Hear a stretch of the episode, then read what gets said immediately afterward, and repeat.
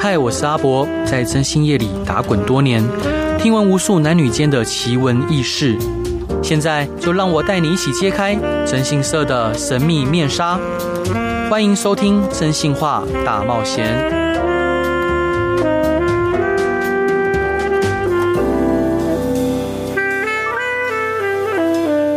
Hello，各位亲爱的听众朋友，大家晚安，欢迎回到飞碟电台，收听由我真心社阿仔所主持的《真心话大冒险》，每周一到周五晚上十一点到十二点，用声音、用故事、用音乐陪伴您。今天邀请到的呢，一位是一样是昨天就是跟我们合作很久的一位好伙伴、好朋友，他是赖文平赖律师。嗨，你好，博哥好，我是赖律师，大家晚安。嗨，那个其实在我从业的过程中啊，我常常尤其征信社这一行，那当然像赖律师他可能也常接触家事案件，就像我们上一集讲到的，就是家事案件或者是征信社的案例里面，我们常会遇到说，可能双方对于嗯进到诉讼之后，或者发现另外一方犯错之后，哇，变得两个人像仇人一样，然后谁也不让谁，然后谁也不信谁，然后就有不断不断的彼此伤害的情况出现。他们忘记了当初婚姻是为什么存在的，当初两个人是怎么样决定共同步入婚姻的。那今天这个节目就是在访问赖律师之前，我想跟各位分享一个，呃，我的好兄弟这阵子刚发生的案例哦。其实访问赖律师是我呃很早以前就想访问赖律师，因为赖律师也呃他的先生也遇到了一个一个状况，然后其实我们身为旁旁旁边默默关心的朋友，其实我们也都很心疼，但是又爱莫能助。那我先分享一位也是我一位好朋友、好兄弟刚发生的事情。那一天，呃，他回基隆的娘家，他带载着他的老婆回基隆娘家，然后要从基隆娘家回到他们龟山的住所。在回程的过程中，因为那那阵子雨下很大，就上礼拜了，雨下的非常非常的大。然后戏子基隆那一段，就是有一有一段高速公路，其实是很容易积水的。那他可能为了要赶快回龟山的家，所以他就没有特别去注意积水，然后嗯，就不知道什么样的原因，结果车子就打滑，打滑，他太太就可能因为抱着小孩子没有系安全带，就从就就就抛飞了出去，抛飞了出去之后，他就赶快下车，好，因为自己也很痛，他赶快挣扎下车，然后想要去呃抱抱他的孩子跟太太，然后他太太这时候正在地上，他挣扎想要再再再把自己身体撑起来，同时他太太的另外一只手牢牢的护住他们的小孩，他们小孩才刚出生三个月，才刚出生三个月，是一个可爱的小女婴。结果这时候有一台货车疾驶而来，他就眼睁睁看着，就是这台货车就是把他太太呃的从腰的那边碾了过去，碾了过去之后，嗯，他吓傻了，他呆呆当当，现场他动也动不了，他他不知道他能怎么做。然后他用他最快的，他用他最大的力量，让自己赶快回过神来，然后跑到太太跟孩子身边，然后想要挡挡挡住太太，不要再让有任何车子在，呃，可能有任何的伤害他的行为。这时候，他看到他太太就是，呃，还是，嗯、一直想要有有有站站，就是撑起自己身体的举动哦。然后他也看着自己的孩子还还哭得出来，然后他这时候一直问太太问题，他太太还是有所回答。他想说会不会情况没有那么严重？结果后来救护车来了，他的太太跟孩子分别上了不同救护车，然后他选择在女儿的这个救护车上面去了马街医院，他太太送去另外一间医院。后来女儿的状况有被控制住，但是太太就在过两三天的努力之后，太太就还是因为呃大量的内出血就过世了。后来她非常的自责，他非常的自责，他有点陷入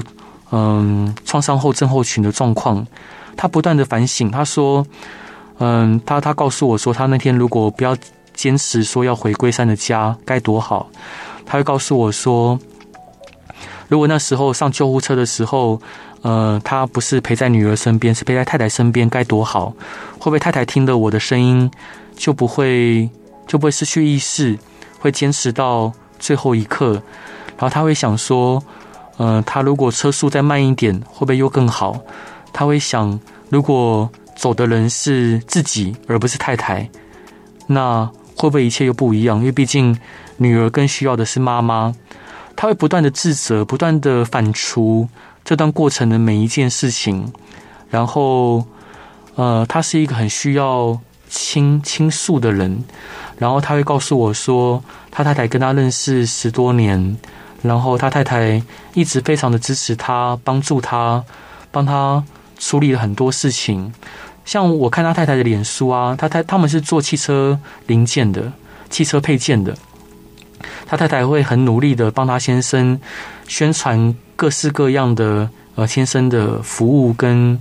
呃公司，是一位贤内助。然后他太太在生小孩的两个多月前，在生小孩的时候，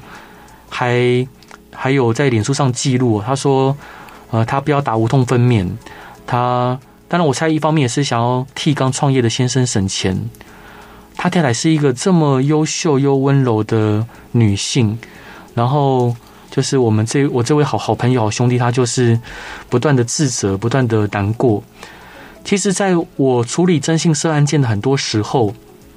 其实这样的生离死别，我遇到的不止一次了。好，包括之前节目中有提到过部分类似的案件。有的时候，我们可能发现对方犯错了，然后我们把所有的矛头、所有的嗯痛苦、怨怼、不安、愤怒，我们都把它归咎于对方身上，因此否定了他一切的价值跟曾经彼此回忆里面的努力。结果有一天，他就突然这样子走了。嗯，其实很多时候，很多时候在这样的状况之下，嗯，我还是希望我们各位亲听爱听众朋友，其实我很多时候在分享的内容，虽然我是从事征信业，但是我希望我们的听众还有我的各位朋友都能更注重我们的另外一半，不要因为他曾经犯的错去减损、诋毁他，呃，他他的他的价值跟曾经为我们的付出。那今天我想要跟赖文平赖律师聊的也是这样的事情，伙伴可以聊吗？可以啊，是，对啊，在发生事情之后，有人在问我说要想要离婚，想要告他先生啊或者老婆的时候，我都会在内心说，旁边有一个人陪着不好吗？ 对啊，还有一个人可以陪着你照顾小孩不好吗？，嗯 是不是能忍就忍一下？ 能忍就忍一下。所以你是会忍的人吗？我是会沟通的人，会沟通的人，对，但我先生可能就是忍忍了太多，然后没有宣泄，嗯导致他就是嗯忍了太多的东西吧，在身上的人。是嗯是是。先嗯，伙伴，所以那时候先生是是突然昏倒吗？还是因为你说一开始他先说头痛嘛？对我大概说一下这过程好了。嗯，我们俩是在他是在七月四号到十一号确诊，确诊然，后我是大概七月七号才测筛到阳性。对那他确诊完后的两个礼拜，他一直说他头痛，对然后他会请我在下班的途中也去帮忙找不同的止痛药。对他其实是吃了一个礼拜、两个礼拜止痛药都吃不好。对，他在七月二十二号的时候，他有去看脑神经内科，对，可是好死不死的是。嗯那一天，医生说：“哎、你可能是压力型头痛。” ，OK，然后他就回想说：“哎、我今天没有吃止痛药，我今天又休假没有工作，嗯，真的比较不痛哎、所以他就相信了医生所说的。对，但是后来他在七月二十二号看医生嘛，嗯在七月二十六号早上，我都记得那个时间点，嗯嗯六点四十四分的时候，嗯，他他他来房间要抱小孩去对厕所洗屁股，哦因为小孩、是小孩固定那时候都会便便，对，这时候我就听到厕所传来蹦蹦两个声音，嗯然后我就。就大叫他的名字，然后发现没人理我，我刚才冲进去，对嗯就看到他就是本来站着，然后就突然慢慢的往、往马桶这样倒下去，对，然后发出一些奇怪的声音。嗯，我那时候觉得，我后来回想，好像有像有像打呼的声音，嗯嗯嗯，但我怎么叫他，他都不理我了。嗯，然后他开始抹吐泡泡，对，这时候我吓傻了，嗯，然后赶快打一一九一一九吧。对那真的是人生中第一次打一一九，对，然后然后电话那头就问我说：“你看他还有意识吗？有呼吸、心跳吗？”嗯，这时候我先生我就因为他其实他的胸膛很厚实，我看到他嘴唇变直了，对，然后他没有他的胸膛没有起伏了，我就发现不对，他他嗯是就是没有呼吸心跳了。是然后，所以一九就教我赶快帮他做 CPR，，对嗯对，但现在只有做体外循环，就是一直按压他的胸膛这样。对然后他们要求我一定要一直做，一直做，然后做到救护车来。嗯，对后，来救护车先来两个人，对，那两个人也是说，如果没有恢复呼吸心跳的话，是没有办法上车的，因为嗯在送的途中没有固定的在地面上是没有办法持续做那个对对 CPR 的动作。对对就我发现他们怎么就在家里一直做，而且他们一直打电话叫我再叫支援来，是后来就在我们家又按压了大概二十分钟左右才送上车。是是是，然后到院的时候，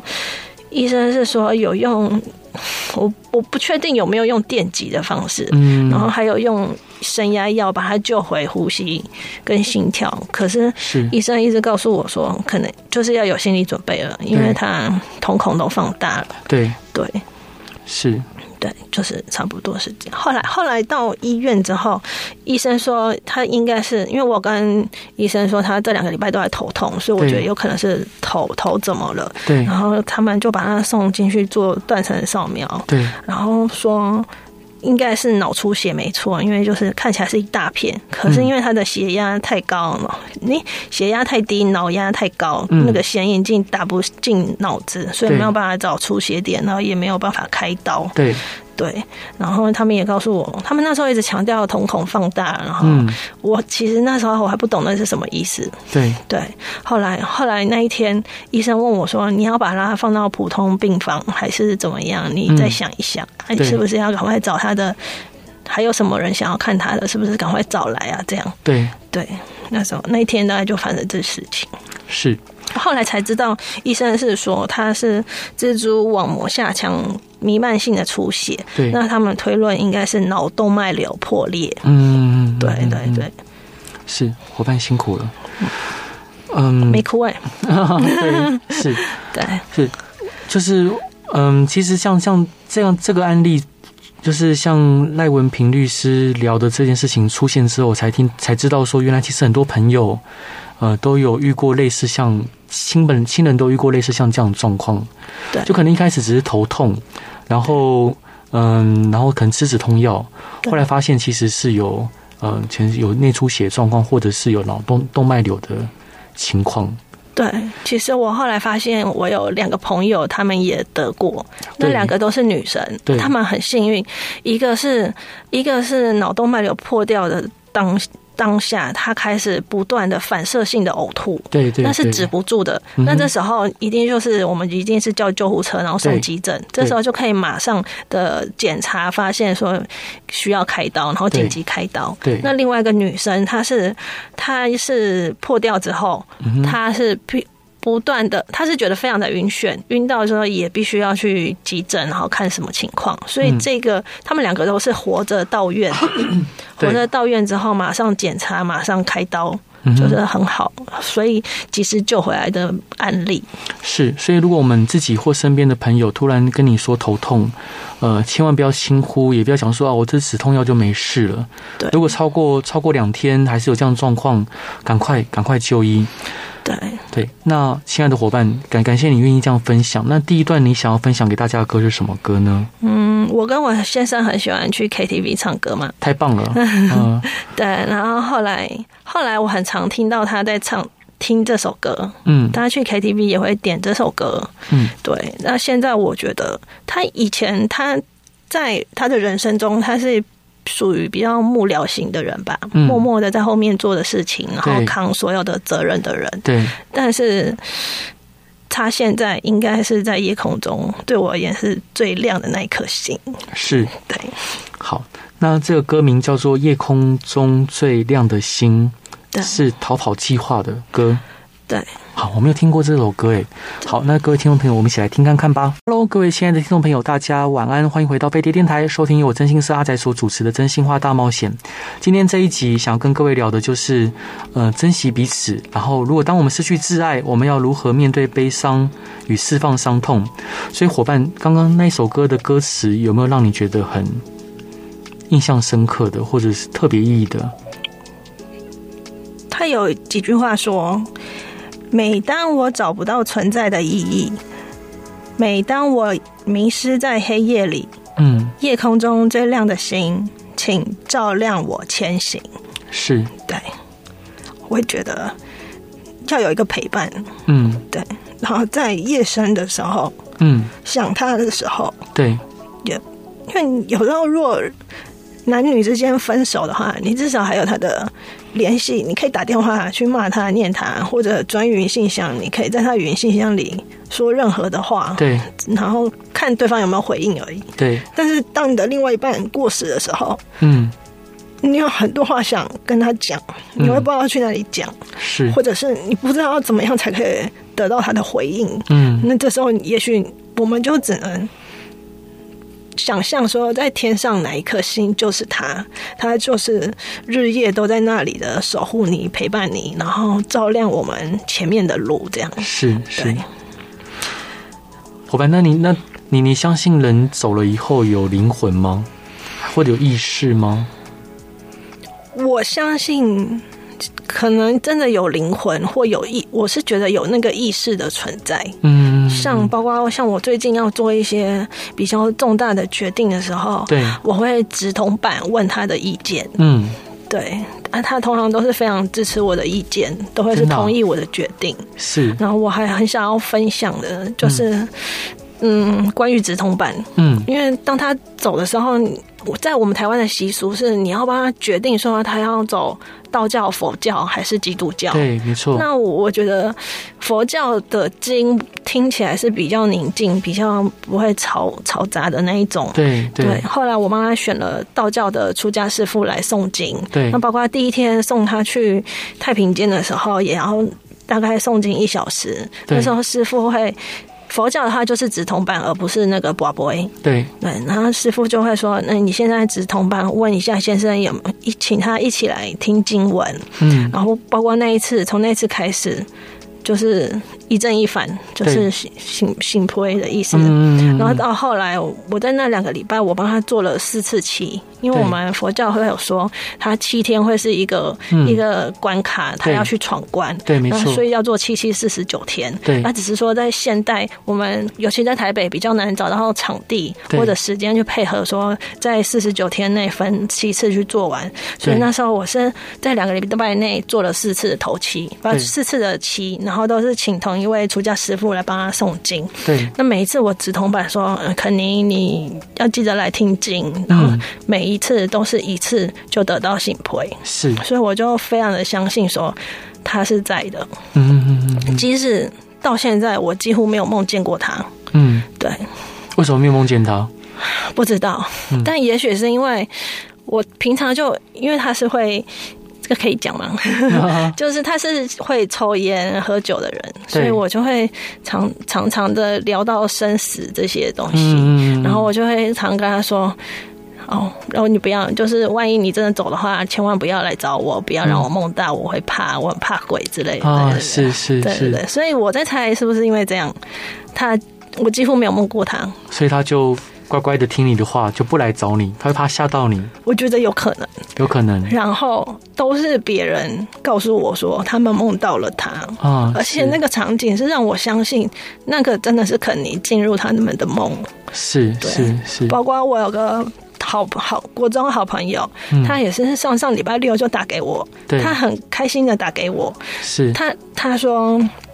他说他梦到肯尼对跟我跟小孩，嗯然后可能一直透过他跟我说：“赶快准备啦，我们现在要去唱歌了，赶快把东西带好啊什么是的。是是，但是我跟小孩是看不到他的，所以就是透过同学一直在转述。嗯然后他说，那个画面看起来就是我们一家又回到了以前的生活一样，然后肯是尼也是回到他原本的生活的那个样子，对所以他觉得他很他觉得很开心，是对，。然后他也相信说，肯尼应该还是在我们的旁边陪着我们的，对对。然后再来是我的另外一个大学同学，对她是一个，她现在也是一个女律师，对然后那时候，因为他自己有一个女儿，对他就虽然我们大学的时候几乎没有就是聊天过，因为他是隔壁班的，嗯但是他这一次他就透过脸书丢我，然后说希望我去他家做客什么的，嗯他要想要他的跟他的女儿一起陪我跟我的小孩，嗯然后我就说好，十月十号那一天是我们结婚周年庆，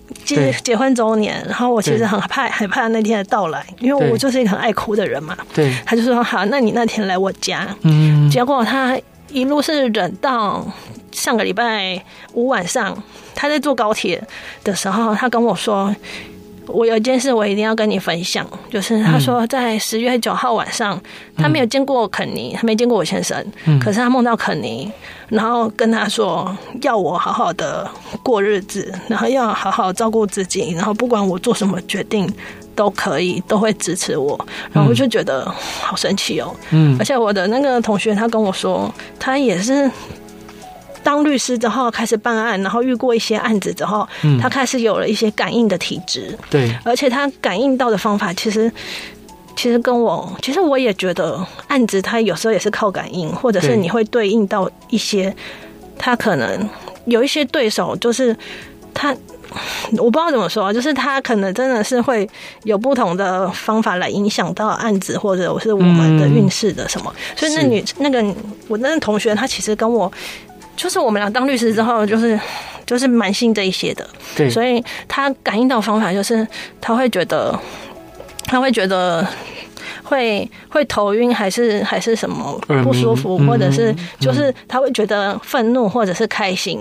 对然后他说他他梦到肯尼的那一天，他是开心的，是开他心的是很他觉得肯尼没有不好，然后没有过得不好，然后身上也没有病痛的那种感觉，嗯所以对他他一直都不敢告诉我说他有梦到这一些，可是他那一天忍不住。他觉得他应该要告诉我这些，然后要我好好的过啊，不要再伤心了。这样， 是他其实就怕我再哭了，嗯就殊不知，即使他跟我讲这，其实听起来是好的嘛，对不对？对对我那天晚上还是哭惨了。是是是，对啊，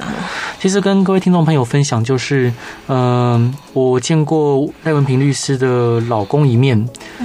我你这样讲，我才想起来，因为、嗯对啊，因为那时候还是男朋友，对对，那时候那时候还没还没结婚，对对一零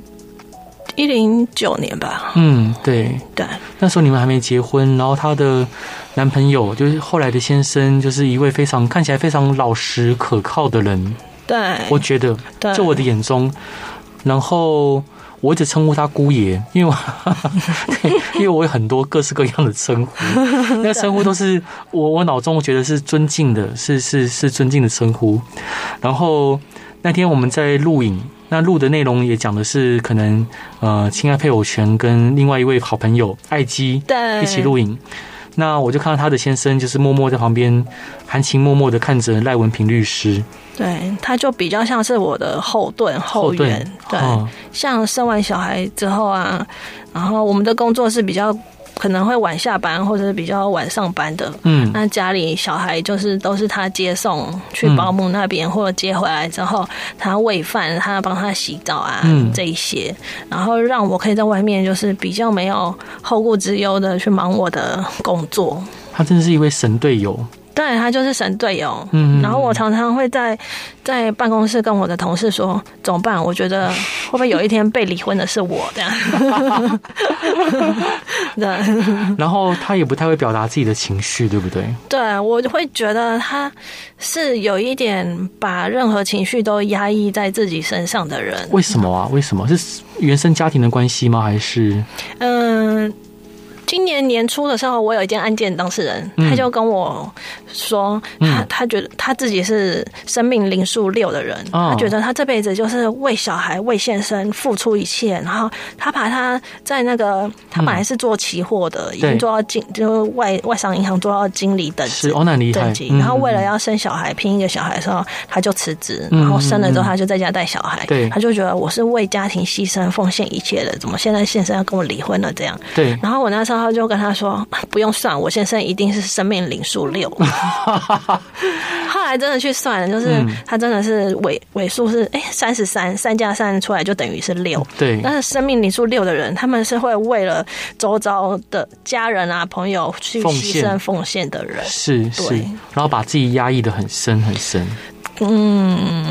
我觉得好像是哎、在我看来哦他就这样。他什么星座啊？他是母羊座，啊，母羊座会这样？想象不出来对不对？三月二十 六的。三二十六是母羊 吗？哎，是是母羊没对错。，那时候我就是觉得这男生他跟我其他认识的火爆的母羊座差很女多生是哎。完全不一样的。对然后他又顾家，又顾因家为那时候。在交往的时候，我们我就有找他说，哎、一起出来当那个租屋的那个分、哦分租金的那个分母这样对。对，然后就是跟他住在一起的时候，我发现我们两个一起去逛保雅的时候，嗯，我是去看化妆品，他对是去看家用品。对，他去补 货，我就觉得说这个男生他很照顾家里。好可爱哦。对对对对，超可他爱的就他就看锅子，然后洗洁精或者是嗯清洁、清洁的那个抹布啊嗯那一些的，然后他的他都是都是拿来买这一些，嗯然后他一直帮我们家添购很多的东西， 嗯，然后我就觉得嗯是一个可以 当孩子的爸的人，这是样是，那时候还在交往嘛， 对，就从这边就观察到这一些，是，所以还在交往，你就想帮他生小孩 也不是帮他生，哦就是是觉得可以钦点他为小孩的爸爸这啊样，纪念他为小孩爸爸。 没有了，没有了。对对对对，因为我就是向往一个很会照顾家庭的爸爸，就是是就希望有这种家庭。所以，所以你也选对人了，对，后可是后来我发现。他他其实，在公司也几乎是零负评的人，对因为他就是把事情都扛在自己身上，而且那如有果条有理的。然后长官有事情或者是比较不好的任务，也不能说不好嗯啊，就是都会去就会找他帮忙，对第一个没错一定想到他，对，那他也不管他的自己的能力或时间啊、对体力什么可以可不可以负荷，他一定先硬下来，先做，先做然后埋头苦干。嗯，那他即使被人家欺负，还是受了什么委屈，委屈他不会讲，他可能就是在外面抽两根烟，然后就再回去默默抽做事的那一种人。哦，对，所以有时候我会，我其实蛮。我会觉得遇到事情是要沟通啦，那那很多事情不是我们一个人就可以扛得住的时候，就就是要提出来让大家一起想办法做。对，嗯，那所以在生活上啊，有时候我会找他吵架，因为我看不出来说奇怪，刚刚明明就开心的去去那个百货，诶、去室内的儿童乐园，为什么回来你就不开心？对，然摆着后臭脸，对，然后我就也想不出我到底哪里做不好，我就会直接问他说：“哎、你不讲，我谁知道发生什么事 啊？跟我讲，就找他吵架，对然后他才会突然凶一句出来的时候，我反而很开心。那那那那次是为我什们么不的吵开架心就？结束了。对，就他的意思是，好像我我让小孩溜滑梯下来，可是却没有顾好顾好后面还有一个小孩就，我还没把小孩抱走，后面就一个姐姐又冲下来，哦然后就撞到了他儿子，这样、他就觉得很生气，说我怎么没有赶快把小孩抱 走？就这样，那他不会跟我说，他就是自己生气，是好像希望我可以哪一天自己发现一样。但是如果你不问，他就是不会讲，对或者很久很久以后才讲。对，所以我们是一定要就是找他吵架，逼他讲出来。啊啊，到其实逼嗯他找他吵架也不是真的要吵，他只只要一讲出来的话嗯就、就结束了， 就也没什么好吵了。好可爱哦。对啊，是一个很可爱的人。是，那伙伴这一段你想分享给大家的歌是什么歌呢？就是还蛮奇妙的。我们常常会在车上就放，听到哪一首好听的歌，就会拼命的播。嗯然后在发生事情的前两三个月吧，嗯，他很喜欢听那个那对夫妻的女儿嗯妮妮唱的《嗯，阿拉斯加海湾》。哇哦，对，因为他有一种宁静的气氛，然后他觉嗯得可以就是让，因为我们家小孩很爱哭，坐车的时候很爱哭，他不喜欢对坐车，啊，然真后的他啊就觉得放妮妮。唱这首歌的时候，可以让小孩变得很稳定。嗯，嗯然后那时候候就拼命的听这首歌，是，但其实这首歌是有点哀伤的。嗯我后来都会觉得，我们是不是太喜欢听哀伤的歌，嗯，导致现在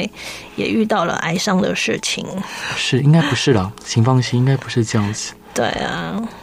是，好，那我们这段一起来听贝道尔的《阿拉斯加海湾》。Hello，各位亲爱的听众朋友，大家晚安，欢迎回到飞碟电台，收听由我真心是阿仔所主持的《真心话大冒险》。今天跟各位聊到的就是，当我们失去挚爱的时候，我们要如何面对悲伤跟释放伤痛。那上一段我们听到了赖律师分享了他的先生肯尼可爱的点点滴滴，所以呃，伙伴，我想冒昧请问啊，就是当呃，您面对失去的时候，你的家人跟朋友是不是都很担心啊？那嗯，因为我高中就是在念女校嘛，那女所以校我的女生朋友也很多。对，对，然后尤其是已经结婚生小孩的，他们更心疼我。对，他们，他们就是我们因为工作，他们可能转去不同的法院，在不同县市了。对可是他们在第一时间，他们就赶快冲来台北陪我。嗯啊，有一个好姐妹，她甚至陪了我。住了好几天，嗯在家里就是帮我打扫家 里，怎么怎么是打扫家里？对对对对，嗯然后准备早餐或者是晚餐给我吃，嗯然后是晚上如果我睡不着的话，她甚至会陪我睡的。 啊这样我的姐妹她们就是提供了这样的帮忙。好好温暖哦，对，我觉得女生的友谊真的是在婚后结婚，尤其生完小孩之后，更可以看得出来那个温度的。对，对好，我有点我有点感感感动，还有点羡慕，对，然后那时候是在陪病的时候，因为我先生倒下的时候，嗯，那时候医生跟我说很多，我都不听，我就觉得他看起来就是好还好很的温暖，他就对只是在睡觉而已。对，然后在在第三天的时候，医生就说他的肾脏坏掉了，你要决定要不要装洗肾的机器了。嗯，对，然后我就说好，那我去土地公庙卜卜会问一下肯尼。我也不是问土地公哦，嗯 我是问事主本人。对对结对，果很神奇的是，问了，因为我也是想说三次，只要两次你要我就 OK。嗯可，是因为医生有强调，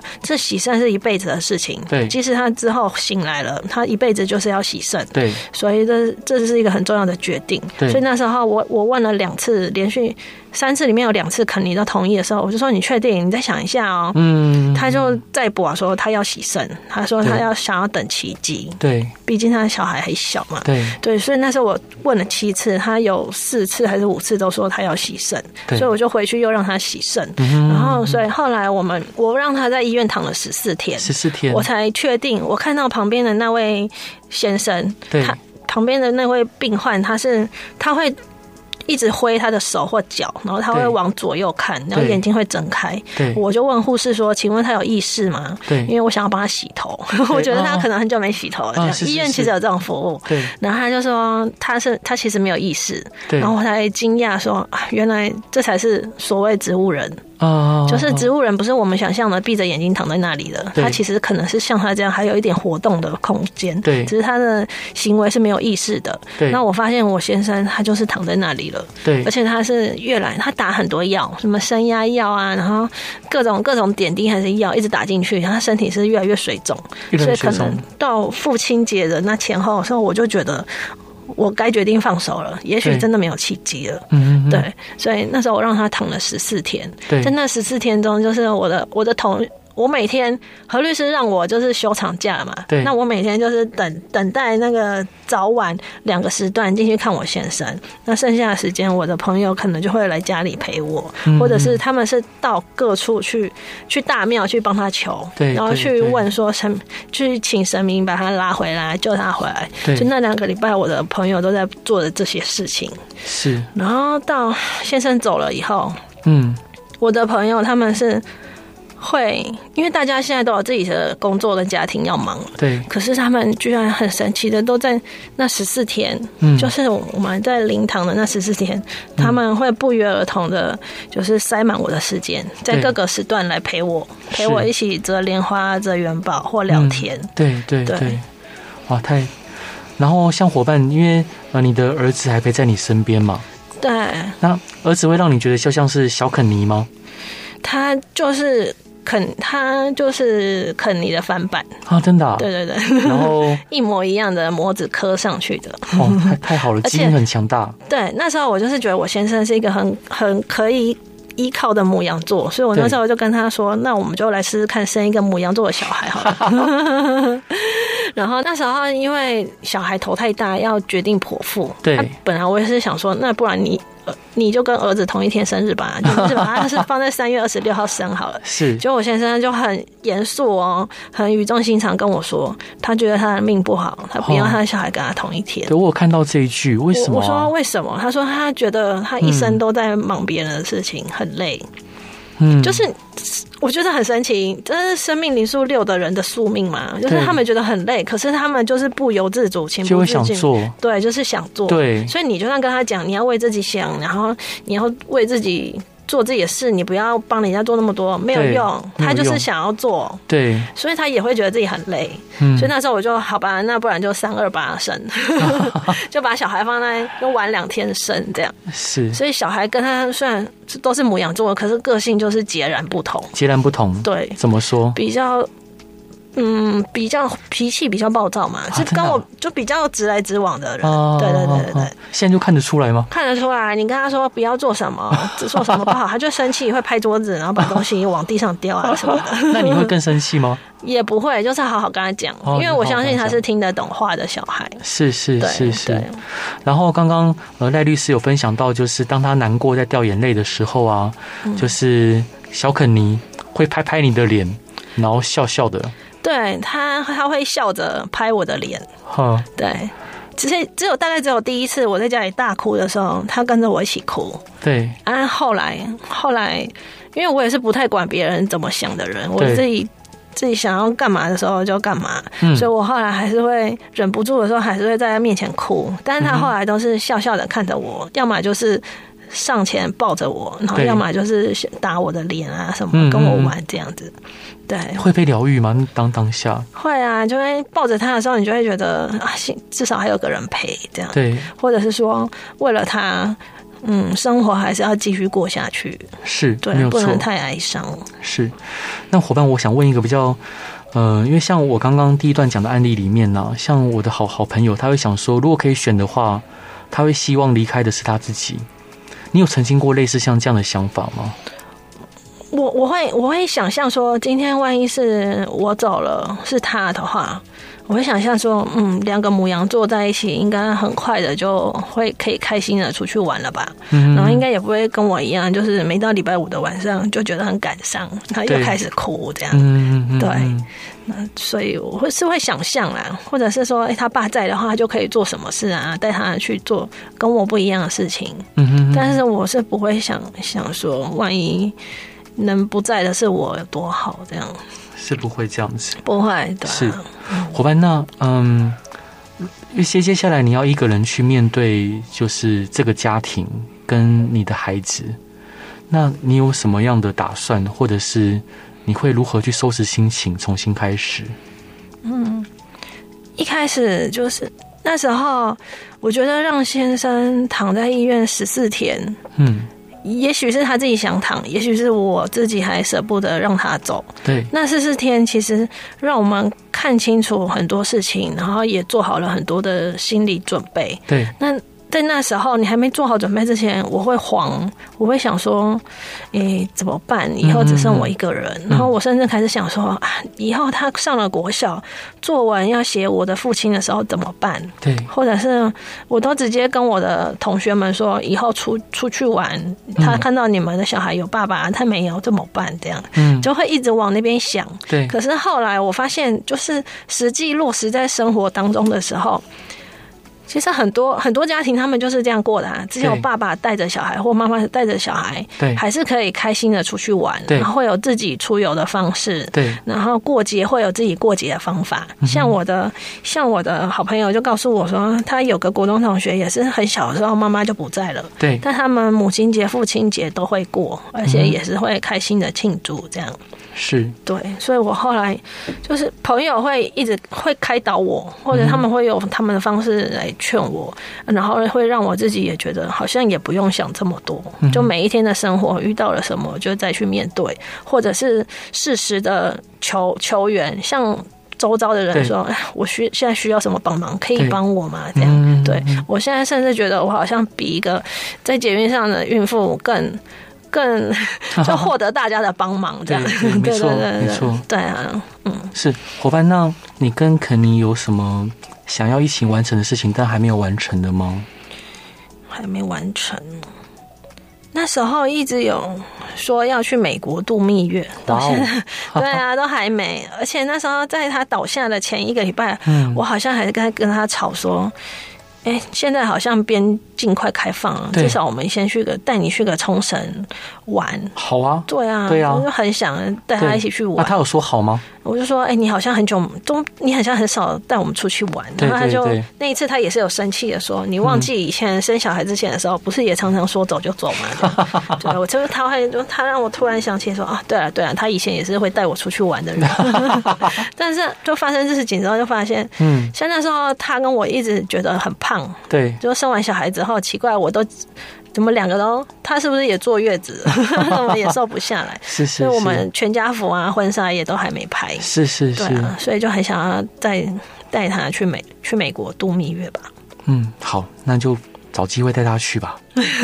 是对呀、是，伙伴，那嗯，因为很多就是以后可能会会有听众朋友或者是他的朋友遇到类似像这样的事情，嗯，那如果他们遇到了，你觉得你会怎么鼓励他们？我有什么样的建议呢？那时候啊，其实发生事情的啊时候，情绪真的很多变，而且甚至是每一、每一天不一样，可嗯每能一天上不一样上午是悲伤，下午又愤怒。愤怒，嗯、那时候真的让我想起来，电影里不是都有说，就是嗯悲伤的时候有五个阶段，对第一个阶段就是否认、隔离自己，一定对先否认说为什么发生我在身上，不可能吧，对绝对不可能的啊什么的。对然后再来，不知道为什么心情真会会莫名走到愤怒，对就会觉得说这个世界都太对不起我了，老天你怎么这样啊，嗯对什么什么的。然后我想跟大家讲的是，这些情绪都非常的正常，然后不要压抑。不要压抑，对，呃，你不要害怕，你哭，你难过，然后你的家人、父母会会伤心，会心疼你对，那些都不要怕，对然后要去正面的迎接你的情绪，是然，后有个抒发的管道。对对，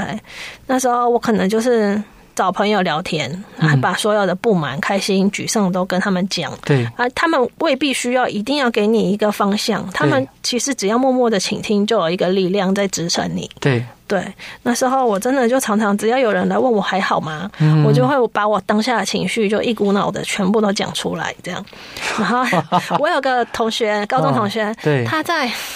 我永远想不起来他在什么出版社当对英文的那个，他是选书的编辑，对对对他，文笔就很好。对他就说，就是以前我都这么就是热情的对大家照顾大家，对那现在换我出事了，就是他们来接住我的时候，是我觉得用“接住”这个字真的是很温暖。对，对没错，对，他们有接到了吧？有对